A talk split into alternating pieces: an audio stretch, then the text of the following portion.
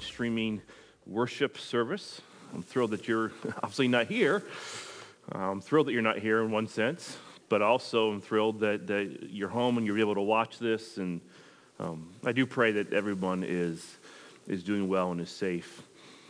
Uh, one of the things I did want to share, kind of a brief announcement before we get started, is um, I got a call from CareNet this week, or this past week, and they had talked about Zoom and how they were using Zoom in their, uh, not services, but in, in their ministry. I saw that other churches were using Zoom as well. And so um, just want to give you a heads up that uh, I've purchased a Zoom account. And on Wednesday night, this coming Wednesday night at 7, uh, we're going to do a Bible study using Zoom. Kind of another way for our church family to just stay connected to one another.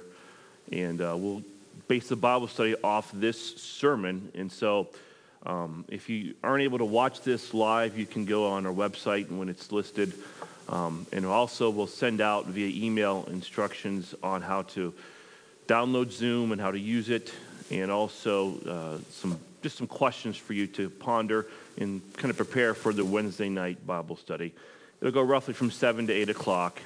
And so I'm excited about that, and it's just another way that we can stay connected as a church family. It really is fascinating to me uh, to see the distinction in the world between people that have no hope and people that do, just in their behavior. And you can see it in the grocery stores and you can see it in, in the lives. I, we were actually, I mean, we were really living in an unprecedented time. Uh, our kids wanted some donuts, so we went to Legendary Donuts, uh, Lydia and I, on uh, yesterday morning. And I liked it because you know me in traffic and how patient I am. Uh, there was, we literally saw no car until we got to the right near Hagen and where Legendary Donuts is. Now we saw plenty of people out walking. But that's one of the nice benefits of this coronavirus is there's not a traffic problem anymore. But it's just interesting to see people and, and how they can are beginning to reconnect as families. You're seeing it on the internet. Um, and so I just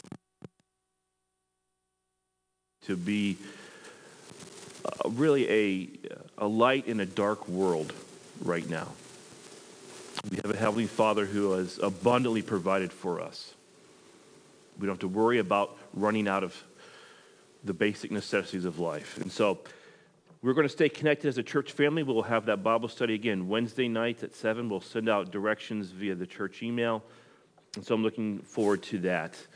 Um, I want you to get out your Bibles. I'm going to pray, and we're going to start our new sermon series. So if you would, at home, would you bow your heads and let's pray. Heavenly Father, we have learned to pray and are learning to pray in all honesty through our sermon series, The School of Prayer. We want to put you first in our prayers. We want you to be glorified in us so that through us uh, you can be glorified in the church and in Jesus Christ. Lord, we do want to pray for everybody in the world, literally, that has been affected by this coronavirus. We pray for protection around our loved ones and around this, this church family and around everybody, believers and unbelievers in this world. Father, you have a purpose in all things. There is no word that proceeds out of your mouth that ever returns to you void or empty, but it always achieves the purpose for which it was spoken. There's a purpose in this global pandemic. Show us what that is Lord, show us where we can join you in the work that you are doing around the world.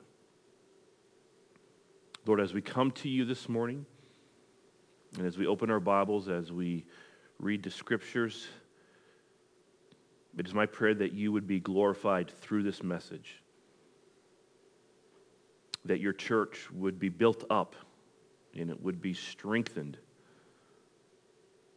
that disciples would be made, that people would, your people, would be fed and would fall in love with you more and more and more.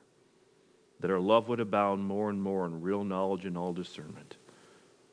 That we may learn to live lives that are pleasing to you. Lord, speak through me this morning. May it not be me, may it be you. May it be as if you were present here speaking to us. I ask for you to exponentially make effective the gift of teaching you've given me to touch hearts and minds, to more perfectly form the very character of Jesus Christ in our lives. And we pray this in Jesus' name. Amen. Well, as many of you know, I have uh, or was out of work for a couple years a few years ago, and that meant some changes uh, to our family and our routine. My wife was working full time, and what I had to do then was pick up some of the responsibilities. Namely, I was going to be doing some of the cooking. Now, I have grilled hot dogs, I have grilled hamburgers, and I have grilled steaks, and that was the extent of my cooking ability, but I had to learn how to cook. That meant that I spent more time in the kitchen. And it was a real learning experience for me, to say the least.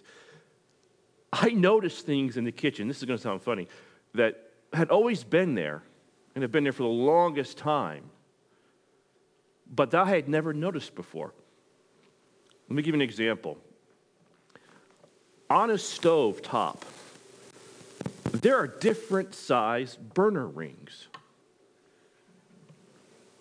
Why? Well, you know, I, I, I saw that. well, well, why is that the case? Well, there are, I've learned that there are the bigger rings and there are smaller rings, and they call the smaller rings the back burner rings or, or on the back burner. Now, we're all familiar with the phrase, you, know, you put something on the back burner, and fig- figuratively speaking, I understand that. It's something that we temporarily put aside or you know, it's just not that urgent or important. And in cooking, I learned that you know that you'd have a, maybe a, a, pot that you would have been working on, and then you take it and you put it on the back burner. But then the pot that you need to be working on, or whatever it is, that gets your attention, and you're working on that. All right. Now, keep that in mind because it's kind of going to be the whole introduction for this sermon. Is that I believe that we are living in an unprecedented back burner time. Think about that for a moment. An unprecedented back burner time.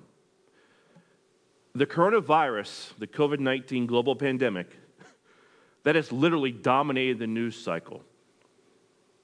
But think about this what news worthy topics or, or events have happened that have been put on the back burner because of the coronavirus? Think about this.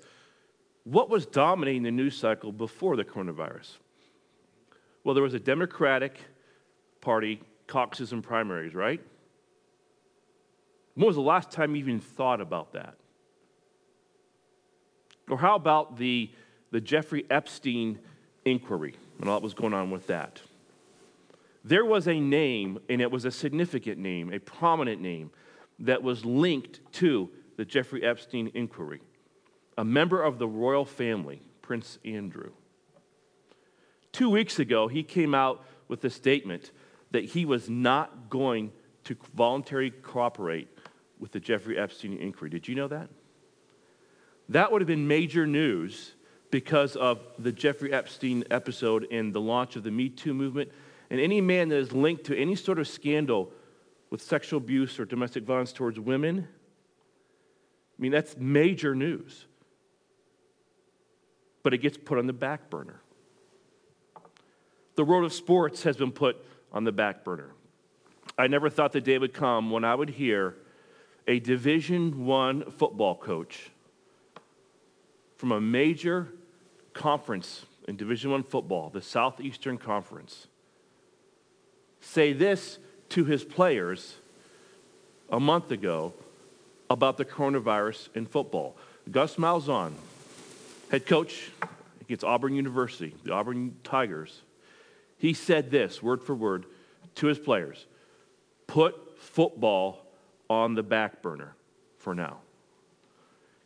Now, if you've ever worked for or have known, I mean, I've worked with college students that were involved in Division One football when I was in campus ministry. For those players, football is a 24 7, 365 day a year job, really. And to put that on a back burner was just unheard of. Keeping with sports, in November of 2019, Major League Baseball was rocked with what scandal? The Houston Astros sign stealing scandal. I mean, it wasn't just sports news, it was world news in a sense. We do not hear about that anymore. Well, why? Well, it's not because of the coronavirus. That story got put in the back burner because on January 26, 2020, what happened? Kobe Bryant died in a helicopter crash. And legendary baseball player Pete Rose actually said this that Kobe Bryant's death put the Houston Astros sign stealing scandal on the back burner. We are living in an unprecedented back burner time. Our lives, in many ways, have been put on the back burner.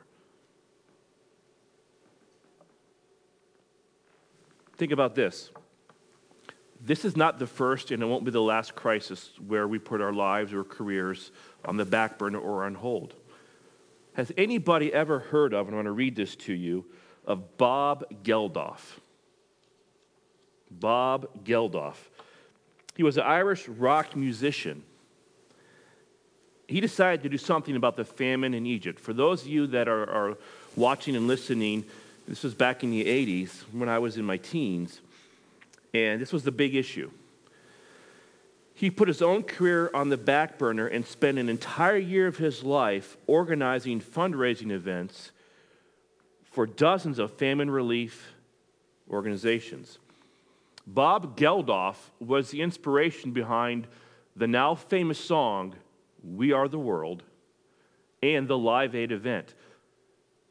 That Live Aid event, and through his efforts, he helped raise more than $127 million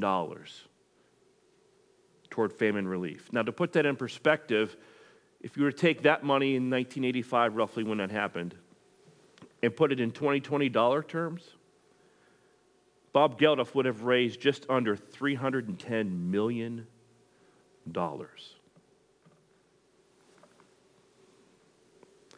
And finally, as you may or may not know, Easter is rapidly approaching. And of course, that means one thing that when people come to church, they will hear the classic Easter Sunday sermon on what? The resurrection of Jesus Christ. But I have a question for you, again, to think about this morning. What happens to the topic of the resurrection of Jesus Christ after Easter Sunday?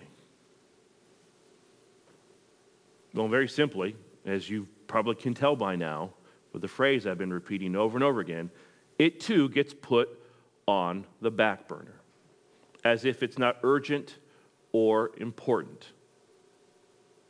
Now, I faced a dilemma when I was thinking about uh, what sermon series do I start next? We just finished the School of Prayer sermon series. And the dilemma I face is do I start a brand new sermon series only to interrupt it in three weeks with your classic Easter Sunday sermon on the resurrection of Jesus Christ?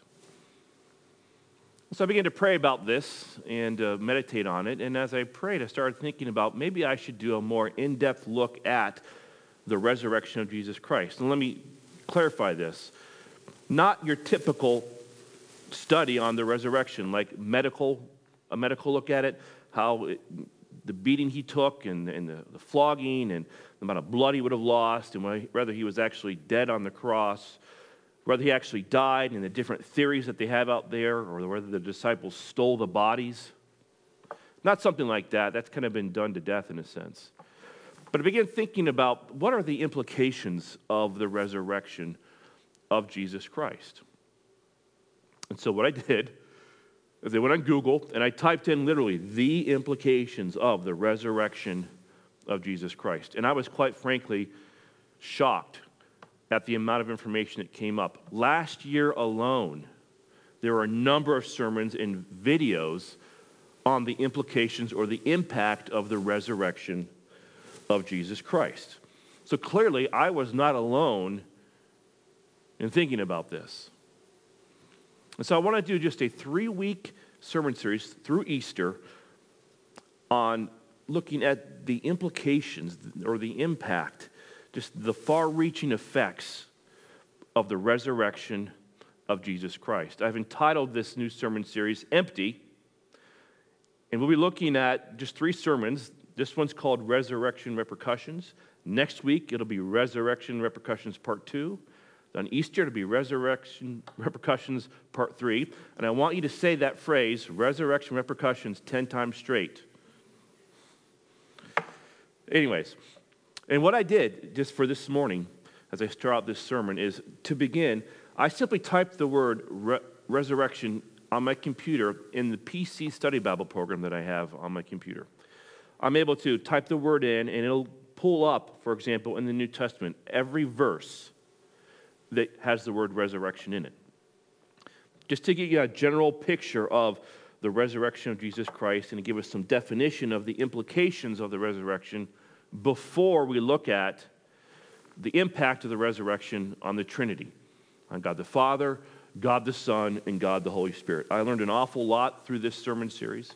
There are verses, and there'll be a lot of slides that I want you to follow with me on so you can see them. And again, we'll give you this information after. But let's just begin with talking about what I just kind of generally found as I put the word resurrection in the PC Study Bible program. For example, that Jesus is the resurrection. John 11, 25, he is about to raise Lazarus from the dead, but it says, Jesus said, I'm the resurrection and life. Whoever believes in me, though he die, yet shall he live. Briefly, Jesus says he is the resurrection life. Now, what does that mean? Well, Jesus is the creator. He spoke when nothing existed and it came into existence. He is the source of life. He does not draw life from anywhere else. He does not resurrect to give life. He is life. Therefore, he is able to resurrect. Now, the phrase, I am the resurrection and life, is one of seven I am statements in the Gospel of John that are claims to Jesus Christ's deity. So, to proclaim Jesus Christ, to understand him, is to know that he is the resurrection. And to proclaim him is to proclaim that message. He is the resurrection. And that was the early church's message. I found this kind of fascinating because of the class we've been doing in our adult Sunday school on the gospel. This was the early church's message. And with great power, the apostles were giving their testimony to the resurrection of the Lord Jesus, and great grace was upon them all. What was their testimony? What was their message? The resurrection of Jesus Christ. The resurrection was barely mentioned to me when I heard the gospel. You know how the gospel goes. You're created to be in a relationship with God. Sin is your problem, it separates you from Him. God provided a, a solution to your problem the death of Jesus Christ. Believe in Him, and you get eternal life. One verse that we may mention briefly the resurrection of Jesus Christ. That wasn't how they shared the gospel in the early church. You'll see in other verses, their gospel, their testimony was the resurrection of Jesus Christ. In fact, in Peter's very first sermon, in Acts chapter 2, in the day of Pentecost, he preached the resurrection of Jesus Christ. That was the early church's message. So we begin to see the implications of the resurrection of Jesus Christ. It's who he is, it's the early church's message, and watch this, it is, of course, to be our message.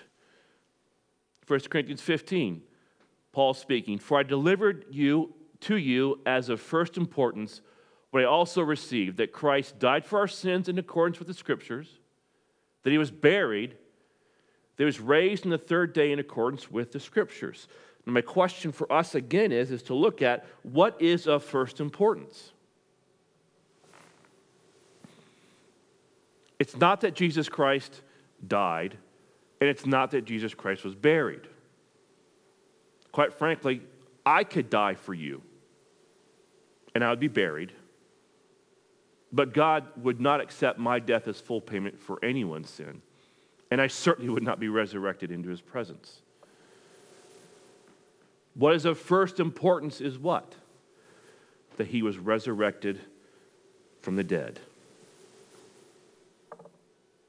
This proves that Jesus lived a life so righteous that he was able to go right into the presence of the Father. Everybody else, up to that point in history, when they died, they were separated from God. They could not live a righteous enough life. And that is to be our message that Christ was raised from the dead. But it's not just a, a, a who Jesus is, it's not just a message, it goes even beyond that in the implications of the resurrection. It is a reason for persecution.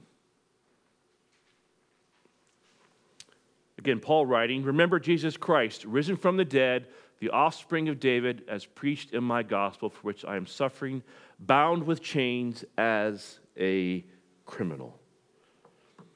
The resurrection is to so deeply and so profoundly affect our lives that we may suffer persecution for it. Again, the implications are far reaching. Paul was persecuted for preaching the resurrection of Jesus Christ. There's a command in here, by the way. Remember Jesus Christ, remember his name, the totality of who he is. Yes, but also remember what? He was risen from the dead. He is not a dead Messiah, he is a living Messiah. I think that this, well, I know that this is crucial in enduring persecution the resurrection of Jesus Christ. The Center for the Study of Global Christianity in the United States, they estimate that 100,000 Christians die every year, and they're targeted because of their faith. That is 11 every hour. You may have heard of Miriam Ibrahim. She spent eight months of her pregnancy in prison in Khartoum, the capital of the Republic of Sudan, living with the dreaded expectation that she would be hanged when she gave birth to her child. Her crime? She married a Christian and had been accused by the authorities of heresy renouncing her faith, even though she maintained she had never been a Muslim before in her life. Now, thankfully, she was released.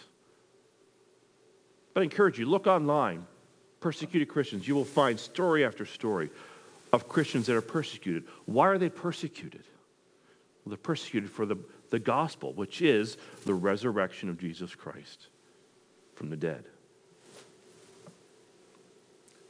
The resurrection is to impact you deeply to the point of possibly even being persecuted. But you also, believers, are to know the power of the resurrection of Jesus Christ. Again, Paul speaking, a very powerful verse, by the way, that I may know him and what?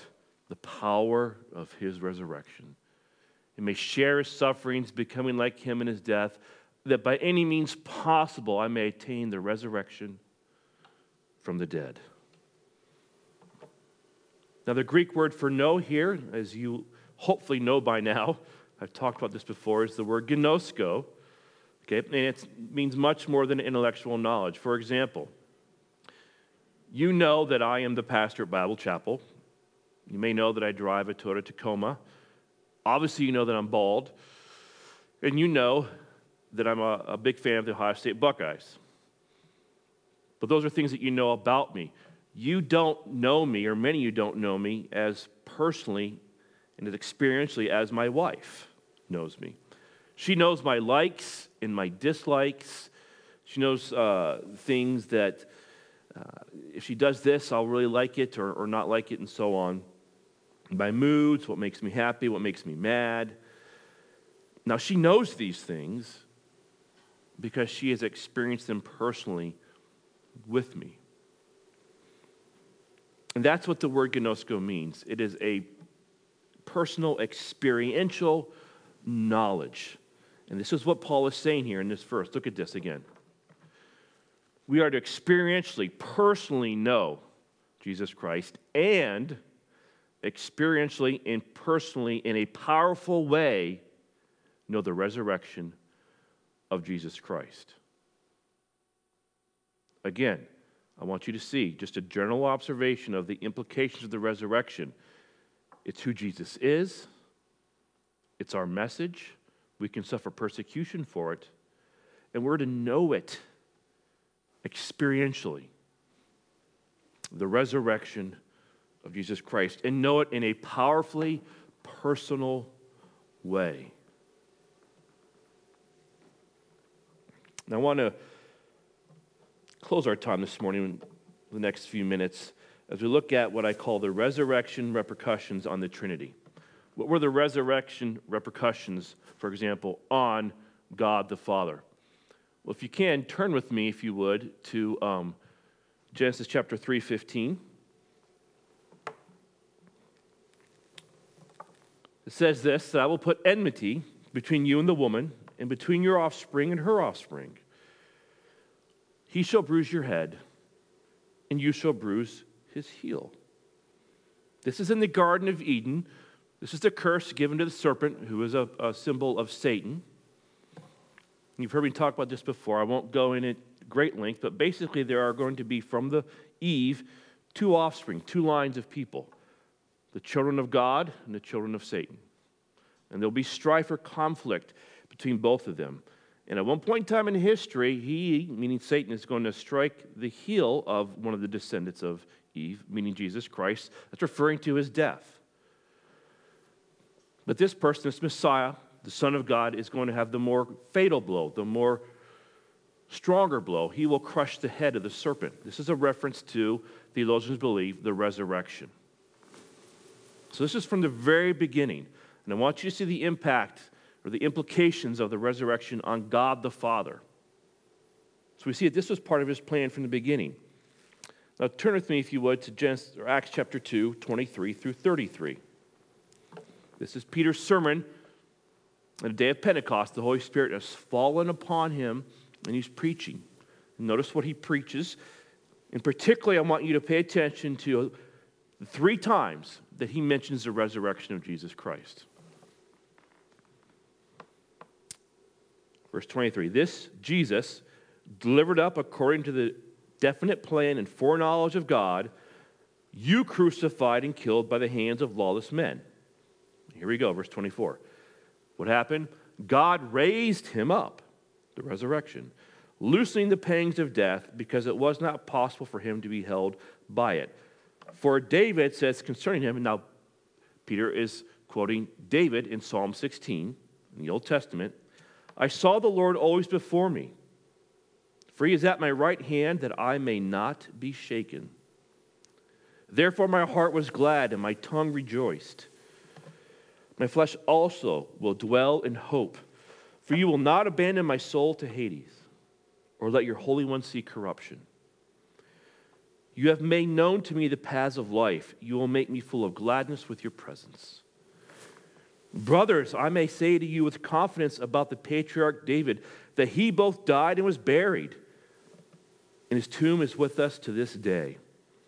Being therefore a prophet, and knowing that God has sworn with an oath to him that he would set one of his descendants on his throne, he foresaw and spoke about the resurrection of the Christ. There it is again.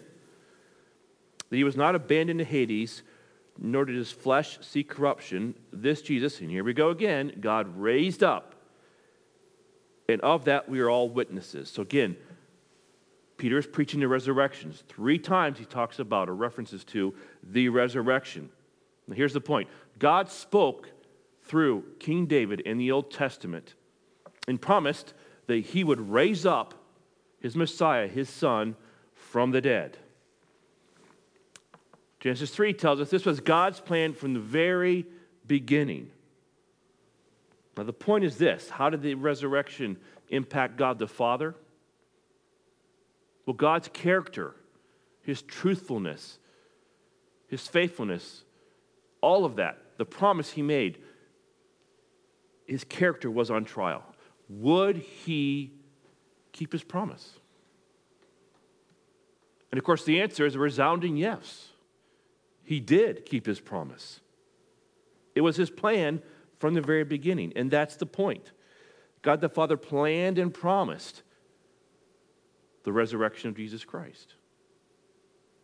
So, yeah, the resurrection impacted God the Father. What are some resurrection repercussions on the Son of God? With turning your Bibles to Colossians 1 15 through 18. You'll find this. Speaking of Jesus Christ, it says, He is the image of the invisible God, the firstborn of all creation. For by him all things were created, in heaven and on earth, visible and invisible, whether thrones or dominions or rulers or authorities, all things were created through him and for him, and he is before all things, and in him all things hold together. And he's the head of the body, the church. He is the beginning, the firstborn from the dead, that in everything he might be preeminent. Now, the reason Jesus Christ is the preeminent one is because he is the firstborn from the dead. Now, what does that phrase mean? Firstborn from the dead? It's referring to the resurrection of Jesus Christ. Here's the point Jesus' rank as the preeminent one, you see in the slide up here, it is utterly dependent upon his resurrection. Did you know that?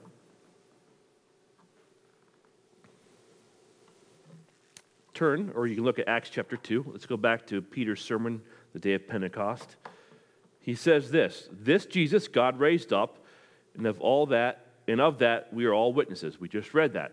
Jump ahead to verse 36 says, Let all the house of Israel therefore know for certain that God has made him both Lord and Christ, this Jesus whom you crucified. Now, the word certain there is an interesting word.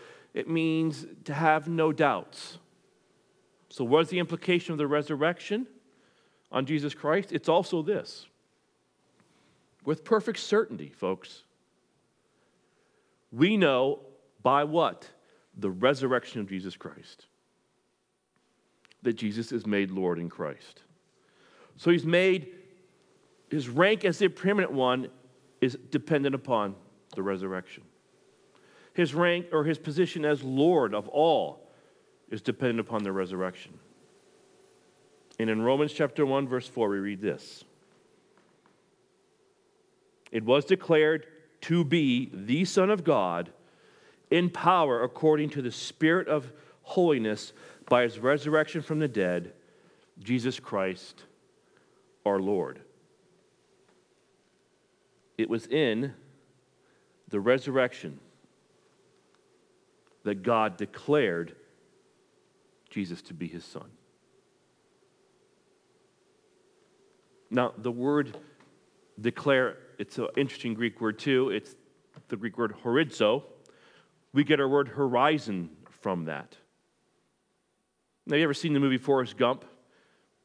He's jogging in the desert at the end of the movie, and he looks off to the right, and he can, you know, you see the horizon, the sun, I think it was either rising or setting. It was hard to see the, the horizon, the line, but it was still there. And the horizon is just that clear line that marks out the difference between the, the sky and the earth. And what Paul is saying here is that Jesus was clearly marked out as unique from all of the universe by what? His resurrection from the dead. So Jesus' rank as the preeminent one, Jesus being Lord and Jesus being the Son of God, depend upon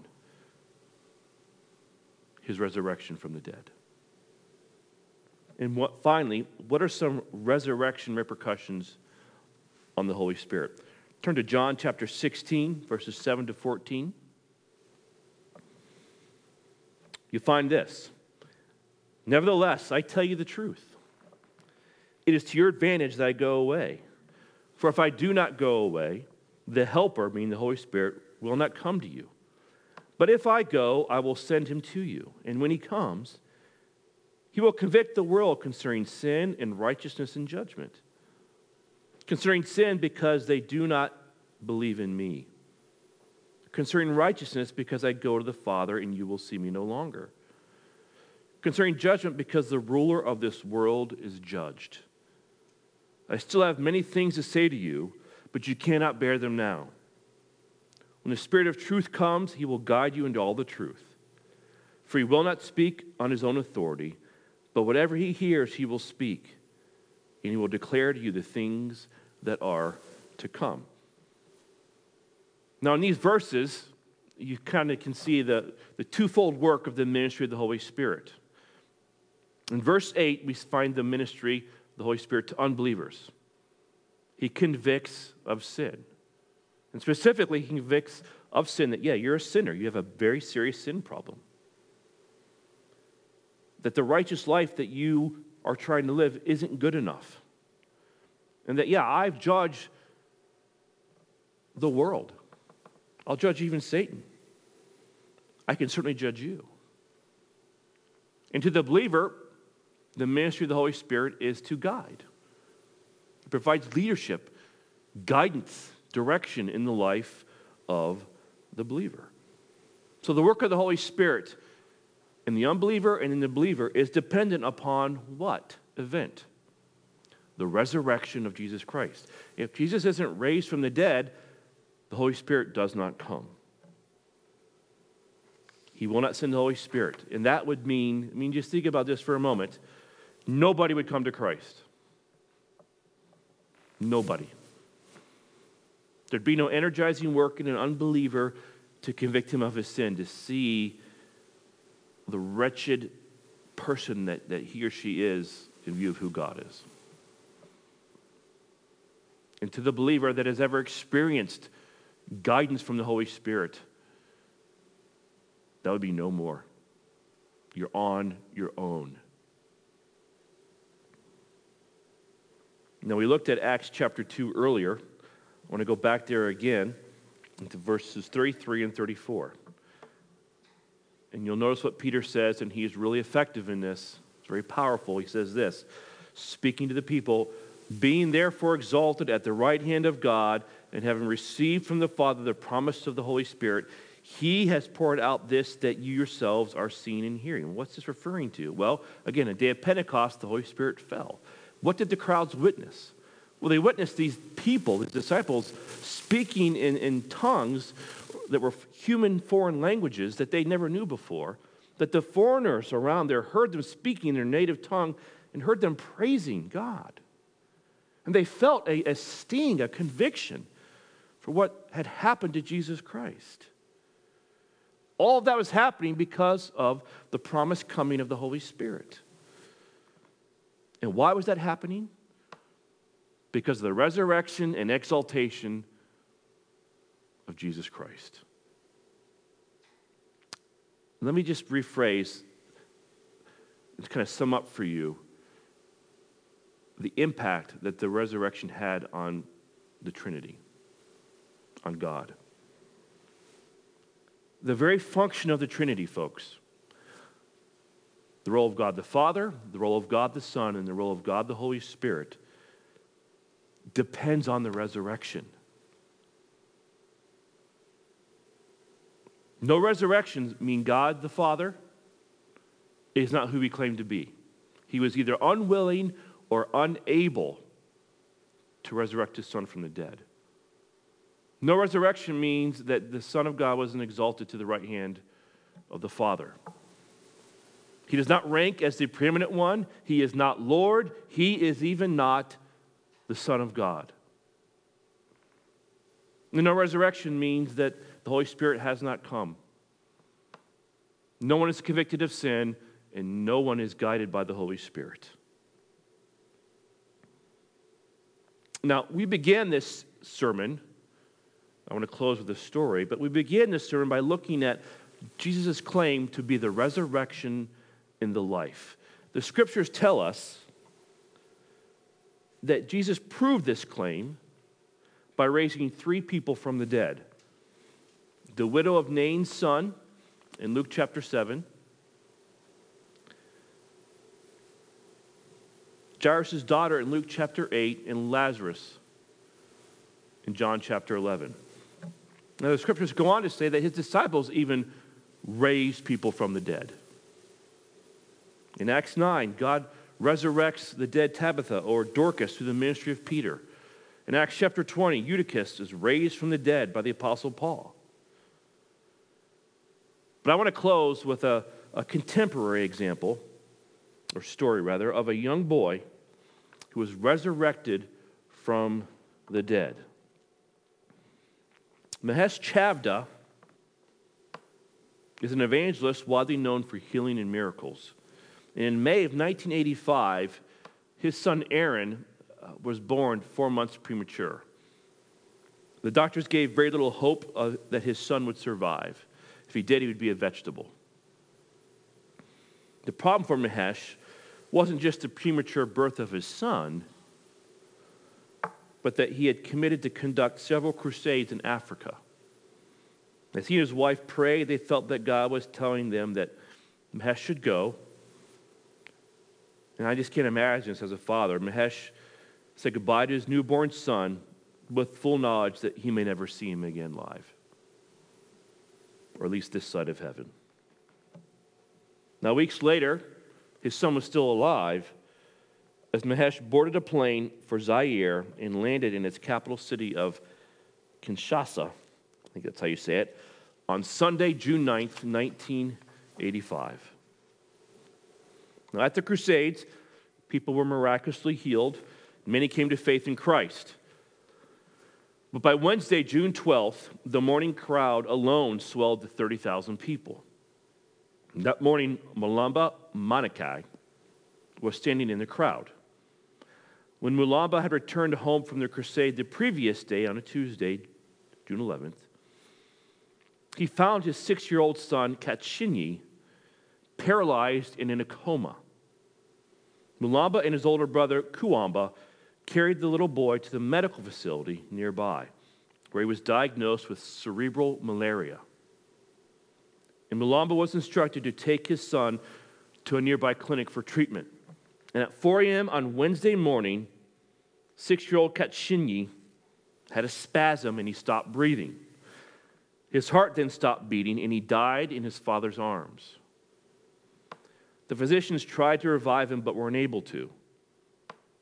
Mulamba was then directed to go to the nearby hospital and get a death certificate to bury his son. And upon arriving at the hospital, the boy was once again pronounced dead. Mulamba left his son's body at the hospital with his brother so he could go borrow money to buy a burial permit. On his way, Mulamba asked God to raise his son from the dead if it would bring glory to God. And Mulamba heard God speak these words Why are you weeping? My servant is in this city. Go to him. And Mulamba knew the Lord was referring to Mahesh so he rushed to the crusade on Wednesday morning in a crowd of 30,000 people, and he arrived just as Mahesh had finished his message. Now, exactly 12 noon, eight hours after Katshinyi had died, Mahesh stepped back from the microphone. He then heard the gentle voice of the Holy Spirit say to him, There is a man here whose son has died this morning. Invite him to come forward I want to do something wonderful for him. Mahesh repeated what the Holy Spirit said to him, and instantly Mulamba ran forward shouting, It is I! It is I! Mahesh laid his hands on Mulamba's head and prayed that God would resurrect his son back from the dead. And the crowd parted as Mulamba turned and ran to the hospital. And here's what happened at the hospital at exactly 12 noon on June 12, 1985, while Mahesh was praying over Mulamba. Mulamba's brother, Kulamba, was still holding the lifeless body of Katshinyi in his arms when he felt the body move. Then the boy sneezed. Then Katshinyi sat up and asked for food and called for his father. God had brought him back from the dead. Now, God rewarded Mahesh for his faithfulness in two ways. First, he let him participate in a miraculous resurrection from the dead. And second, God remembered Mahesh's son Aaron and completely healed him. I am the resurrection and the life, Jesus said. Yeah, the resurrection of Jesus Christ has far reaching implications even in the years, thousands of years afterwards. Let's not put the resurrection of Jesus Christ on the back burner anymore. The New Testament church lived as if it were central to their lives. It is to be something that is, we're to live resurrected lives every day. And we live those lives because of the resurrection of Jesus Christ. I'd like you to think about that for this week. By the way, there's a picture of Mulamba and Katshinyi. You can order that DVD if you want and hear the story, just so you know that I'm not making this up. But I want you to spend time this week praising God for the resurrection of Jesus Christ. Let's pray.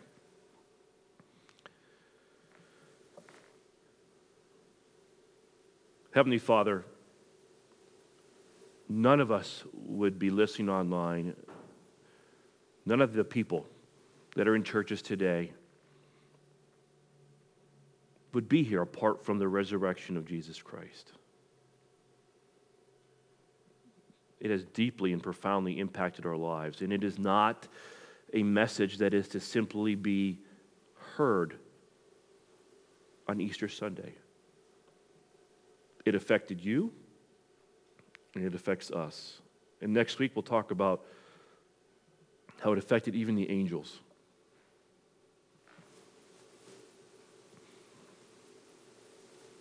And so, strengthen us to remember the resurrection of Jesus Christ and to praise Him for it.